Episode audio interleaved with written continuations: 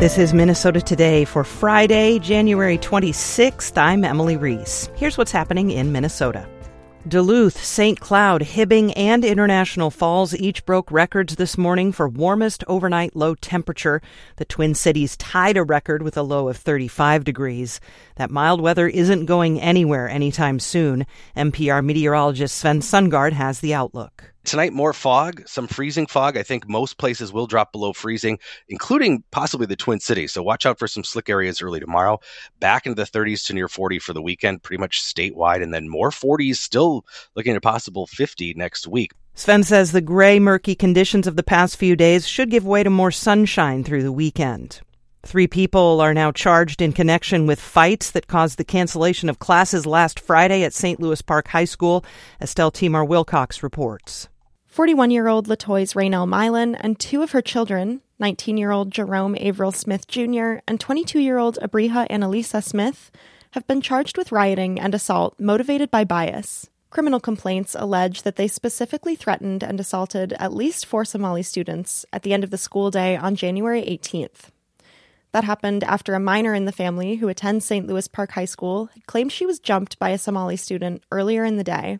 The fights prompted the school to cancel classes the following day and implement a new safety plan this week. The investigation into the fights remains open, and police say more charges are possible. I'm Estelle Timar Wilcox. A grueling 135 mile race in International Falls is still on next week, despite the unusually warm weather. The Arrowhead 135 is about testing endurance and survival in extreme cold.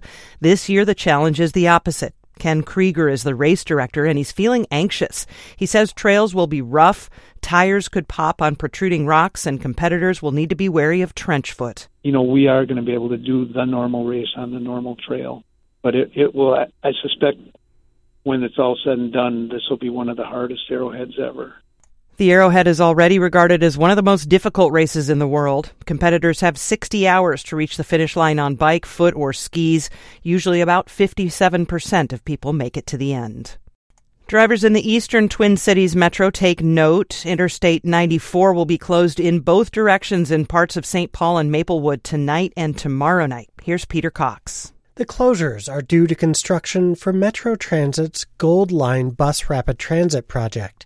I 94 will be closed from midnight tonight until 7 a.m. Saturday, and again from midnight Saturday through 7 a.m. Sunday. Westbound 94 will be closed between I 694 and I 35E. Eastbound 94 will be closed from Highway 10 to 694. The Bus Rapid Transit line, when completed, will connect stops along a 10 mile corridor between downtown St. Paul and Woodbury. I'm Peter Cox. And high school students in Hibbing had a nice surprise yesterday. Actor Timothée Chalamet stopped by the school's drama department. He stayed for a rehearsal of the students' one act play and met with them afterward. Chalamet also reportedly made uh, at least one stop in Duluth. He'll be playing Bob Dylan in an upcoming film. Dylan was born in Duluth and raised in Hibbing. The film, called A Complete Unknown, is scheduled to go into production this year in New York.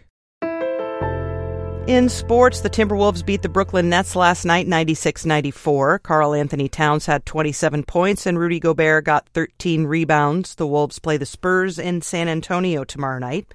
The Wild lost to the Nashville Predators last night 3 to 2. Nashville scored all 3 of its goals in the final period.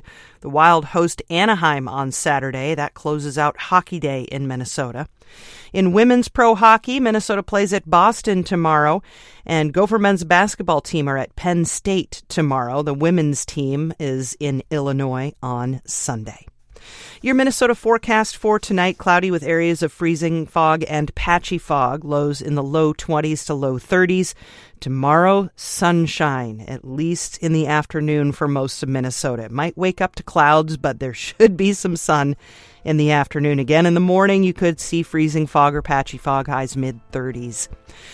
That's it for Minnesota today. Thanks for listening. Phil Picardi will have an update for you on Monday morning. Hope you have a wonderful weekend.